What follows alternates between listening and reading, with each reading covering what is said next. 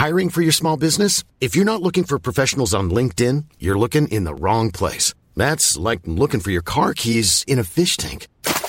LinkedIn helps you hire professionals you can't find anywhere else, even those who aren't actively searching for a new job but might be open to the perfect role. In a given month, over 70% of LinkedIn users don't even visit other leading job sites. So start looking in the right place. With LinkedIn, you can hire professionals like a professional. Post your free job on linkedin.com slash people today.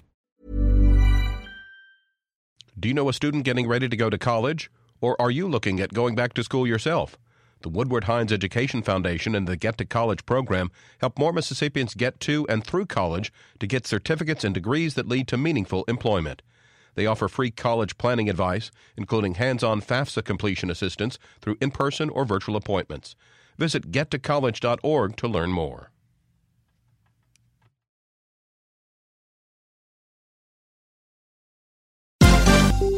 This is MPB News. Hi, this is Karen Brown. Thanks for checking out the Mississippi Edition podcast. If you like what you hear, click subscribe, hit like, or leave us a comment if your app has that feature. Then find other MPB podcasts by searching MPB Think Radio on your favorite podcasting platform. Thanks.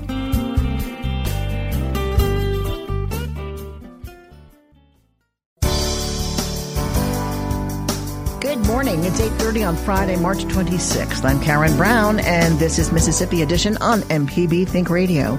On today's show, Mississippi reaches parity in its effort to expand vaccine access to communities of color. Then the Tax Freedom Act is dead, but the push to transform tax policy continues. We hear from the Mississippi Center for Public Policy. Plus, the Hawkins versus Town of Shaw project is recognized by the Mississippi Humanities Council. This is Mississippi Edition on MPB Think Radio. The number of African Americans receiving the coronavirus vaccine in Mississippi is on the rise. For the first time last week, 38% of vaccines were administered to African Americans, matching the percentage of Mississippians who are black population. Dr. Claude Brunson, executive director of the Mississippi State Medical Association, says the state needs to continue vaccination efforts in black communities. He tells our Kobee Vance the association worked with the health department to design a plan that could serve as a model for the nation. We have actually been very intentional uh, here at the Mississippi State Medical Association. We're working with Dr. Dobbs and the State Department of Health to try and make sure that uh, we address issues of equity. About a month and a half ago, when the first statistics came out, I think there was about uh, 15% of the um, vaccinations had gone to, um, to the African American community, and obviously we make up about 38% of the population. And so we started working with Dr. Dobbs and the health department at that at that point in time.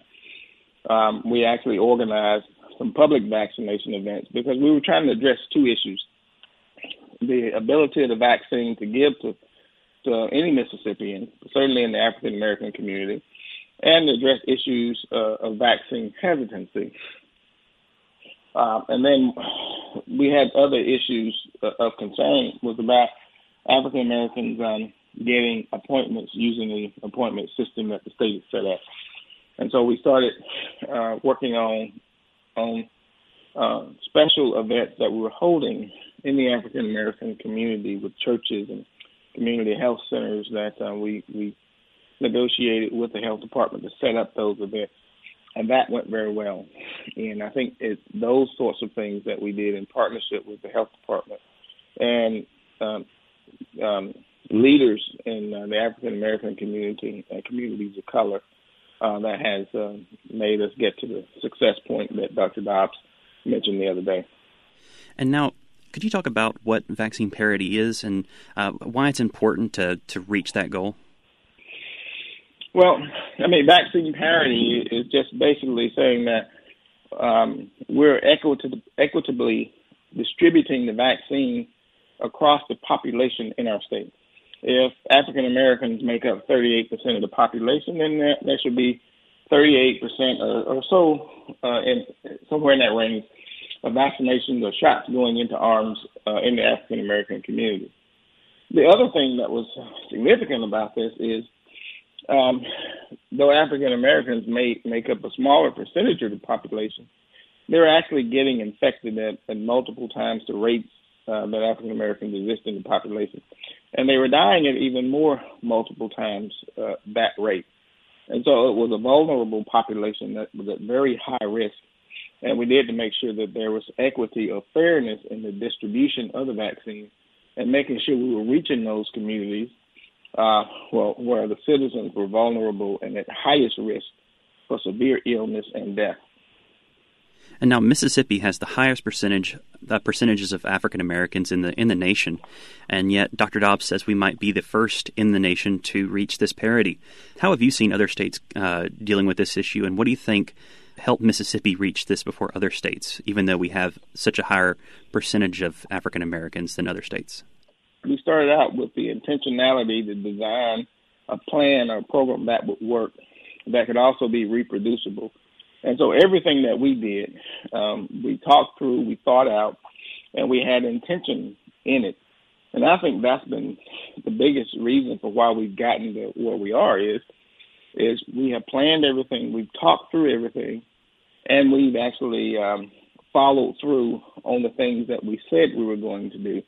And the health department has worked uh, with a number of us organizations in the community and other leaders in the community to make to make that happen.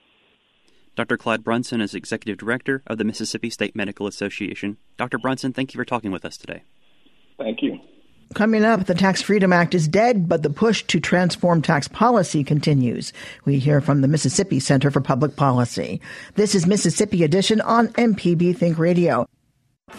If you're a parent on the go, but still want to stay informed about your children's education, subscribe to Mississippi Education Connections podcast and listen on the go anytime, anywhere on your favorite podcast app. This podcast is a local production of Mississippi Public Broadcasting and depends on the support of listeners like you. If you can, please donate today at mpbonline.org. And thanks. This is Mississippi Edition on MPB Think Radio. I'm Karen Brown. A Mississippi House plan to phase out the state income tax is uncertain of passage as legislators enter the final days of the session. Jameson Taylor with the Mississippi Center for Public Policy says he wouldn't rule out a bill featuring some measure of reform passing, but he says he understands the Senate passing a bill to study the issue. He tells our Desare Frazier the push to reform Mississippi's tax structure is paired with desire to remove it from the list of poorest states in the nation. Mississippi and West Virginia are both looking at this idea of eliminating their state income tax. And what do those two states have in common? Well, in fact, Mississippi and West Virginia are the two poorest states in the United States. They also are states that are losing a lot of population.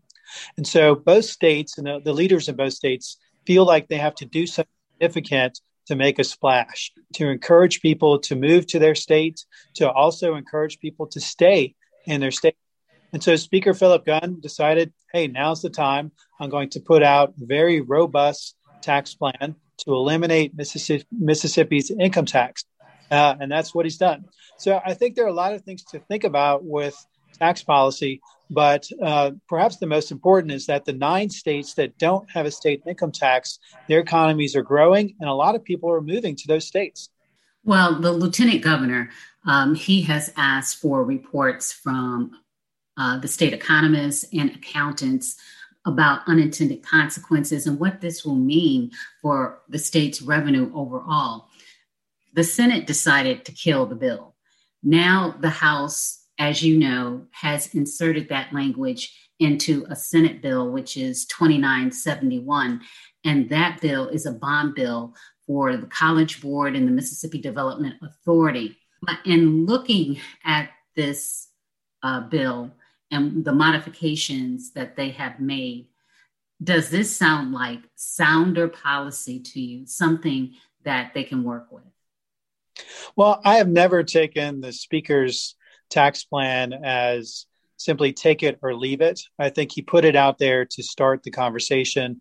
And there are many ways in which that bill could be amended. And so what we're seeing now is just a continuing dialogue about what should the state's long-term tax policy look like. It seems like there's uh, at least agreement in the House that a big part of that tax policy should entail eliminating the income tax or eliminating uh, a significant portion of the state income tax. And that's important because you when you tax something you get less of it. And so if we are taxing income we're basically taxing work. And so we're discouraging people from earning more income. We're discouraging people from working. But we know that i mean part of the american dream is is to get, get a good job so you can support your family. Uh, in getting that good job you know you want to earn a good wage. You want to earn an income. And the less of that that we tax then it gives people more incentive to earn more money. So at the same time, that the tricky part is where is the, the lost revenue going to come from? Now seems to be a good time to start this conversation about how we're going to eliminate the income tax. And moreover, it's a good time to look at our state spending. We have certain priorities for the state, uh, for instance, education and transportation, but are there other things that we're funding that are maybe not such a great idea? I mean, one thing that's being looked at, for instance, is businesses that move into Mississippi, they get big tax breaks. Now, we need to think about that because if it requires that we give a company a tax break for them to come to Mississippi, if that's in fact good policy, instead of giving targeted tax breaks, instead of giving some people tax breaks, let's give everyone a tax break. And so not only more individuals will move to Mississippi if we give everyone a tax break, but more companies, businesses will move to Mississippi. But you know, again, there's a balancing act that has to be done with uh, with these taxes, taxes on income and taxes on sales. And so, what you're seeing right now is a dialogue just over how is that going to work out. The issue, though, is where do you make up that money? In 2020, the income tax generated 1.8 billion for the state. The state's budget this year is about 6 billion. So the state economist in his study said it would take seven or eight years to balance it out so that that income tax loss and the sales tax increase would balance out over time seven or eight years yeah so you know as you mentioned we have a state budget that's uh, it's more than six billion but then we have that additional federal money coming into the state and so overall our budget's 21 billion so yeah but a, that's one-time money right well, no not no not all of it i mean i mean they spend it in two or three years but the state can't count on that.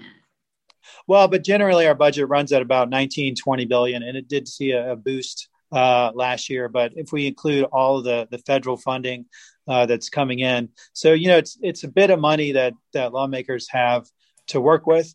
But I think the thing to to think about is um, we do have experience with this. Uh, North Carolina, in particular, is a model of a state that uh, decisively enacted a very good tax policy, but one that builds up to cutting taxes over time. And what that technically is called is a revenue trigger. And what that means is that as state revenue goes up, then taxes go down.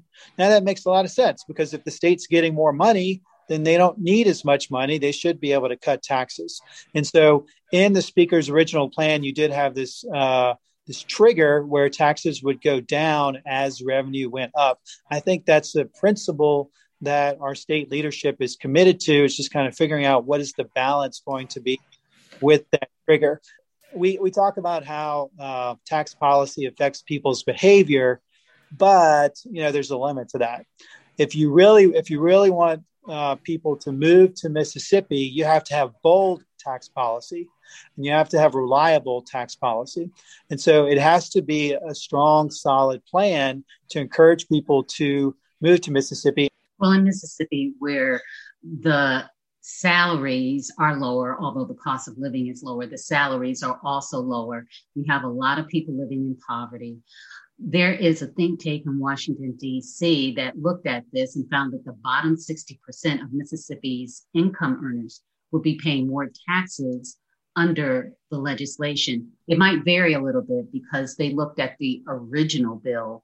Um, but even with the modifications in the second bill, poor yeah, people, it sounds like are going to come out worse off. Well, I think that it's, it's something to think about because as you earn more income, then you have more money to to buy things with. And so even though if the sales tax goes up and things are a little bit more expensive, if you cut the income tax, then you have more money to buy things with. And so Ole Miss did a study showing that we're better off at the end of the day with eliminating our income tax, uh, even if that entails increasing our sales tax. Now, that said, I think that uh, have to be sensitive to what a lot of Mississippi families are experiencing right now, which are increased costs of living. And so I think at the same time as we're looking at cutting taxes, and frankly, um, cutting taxes is something that I think Republicans have decided that they're very comfortable with doing right now. That said, I think we do have to be sensitive to the needs of working families. And so we need to make sure that if we're going to increase people's incomes, that we're increasing incomes for the average family in Mississippi. Now, in fact, this Ole Miss study uh, that I mentioned, which we feature on our website, mspolicy.org, they do find that uh, the average Mississippi household is going to get 8,000 additional dollars as a result of eliminating the income tax. What I would ask is, can we do more? Instead of, for instance, uh, a lot of this government money going to government contracts and things like that, can we get more of this money into just the ordinary hands of, uh, into the hands of ordinary Mississippians? Can we make sure that, uh, that families and individuals are getting this money so that they can do something productive with? So, in your estimation, you would like to see it removed. You think it needs more study. This is the beginning of the discussion, and there won't be an income tax, uh, state income tax bill, elimination bill this session. No, I wouldn't say that. I think that um, you know, on the one hand, that this issue has been studied quite a bit because we do have examples like North Carolina and other states as to how to do this. And certainly, I mean, this is not the first time that the speaker has mentioned the idea of eliminating the income tax. He, he and the fact, governor does support eliminating it too. The, the governor does support it, but in fact, the speaker worked on this idea. I think it was about six years ago now. Uh, so, I mean, this has been something that the speaker has been carefully looking at for quite some time.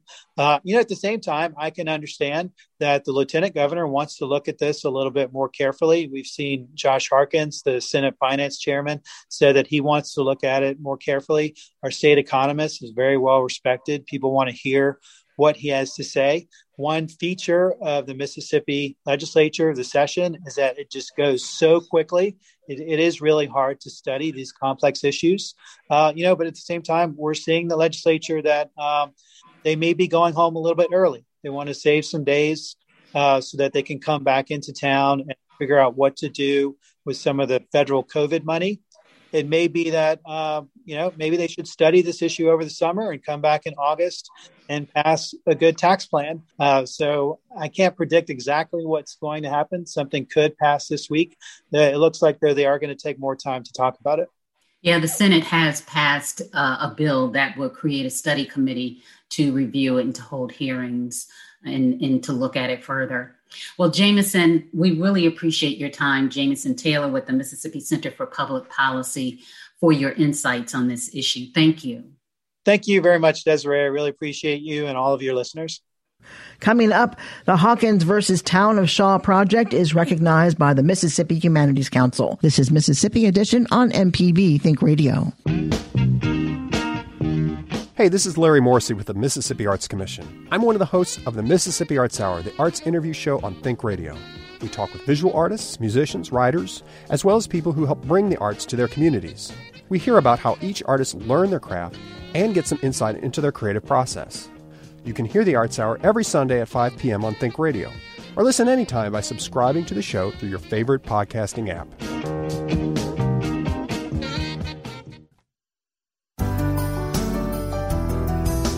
This is Mississippi Edition on MPB Think Radio. I'm Karen Brown.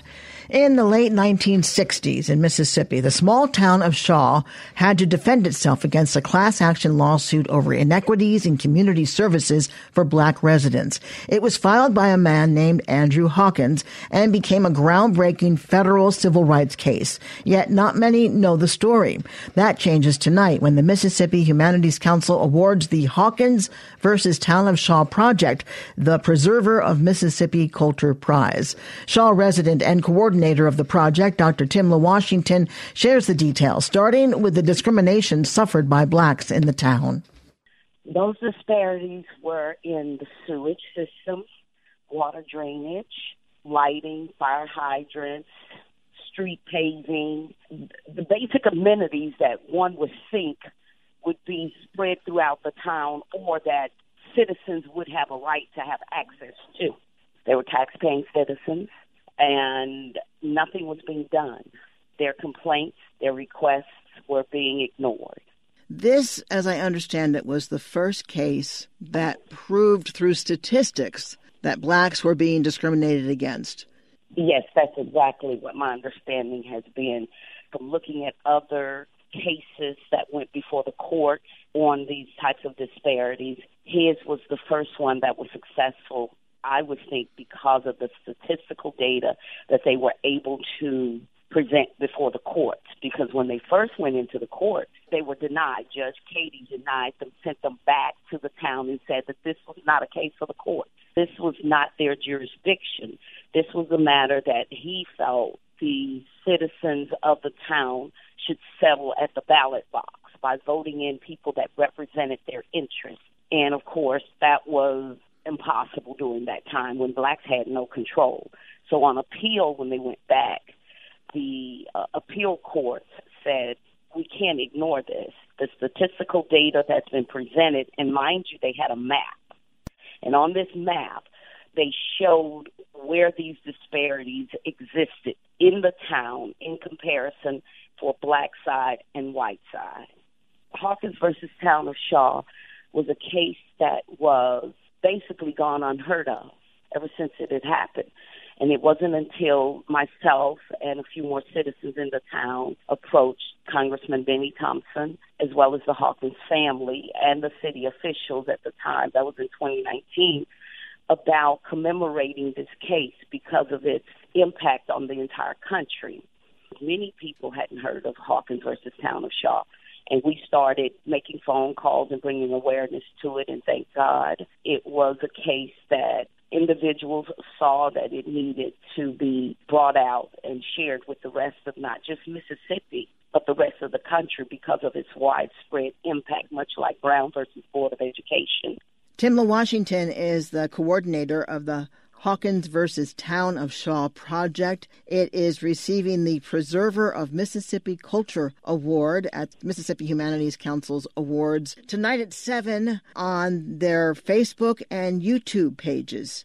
Thank you so much for being with us and sharing this fascinating story with us. Thank you. This has been Mississippi Edition on MPB Think Radio. Thanks for listening to the Mississippi Edition podcast from MPB News and MPB Think Radio. Don't forget to subscribe if you haven't already, and if your app lets you, leave a comment or review. We really do appreciate it. Remember, you can always get in touch with MPB News on Facebook and Twitter, and fresh episodes of the podcast are posted every weekday morning. I'm Karen Brown. Thanks for listening. This is Mississippi Edition from MPB Think Radio.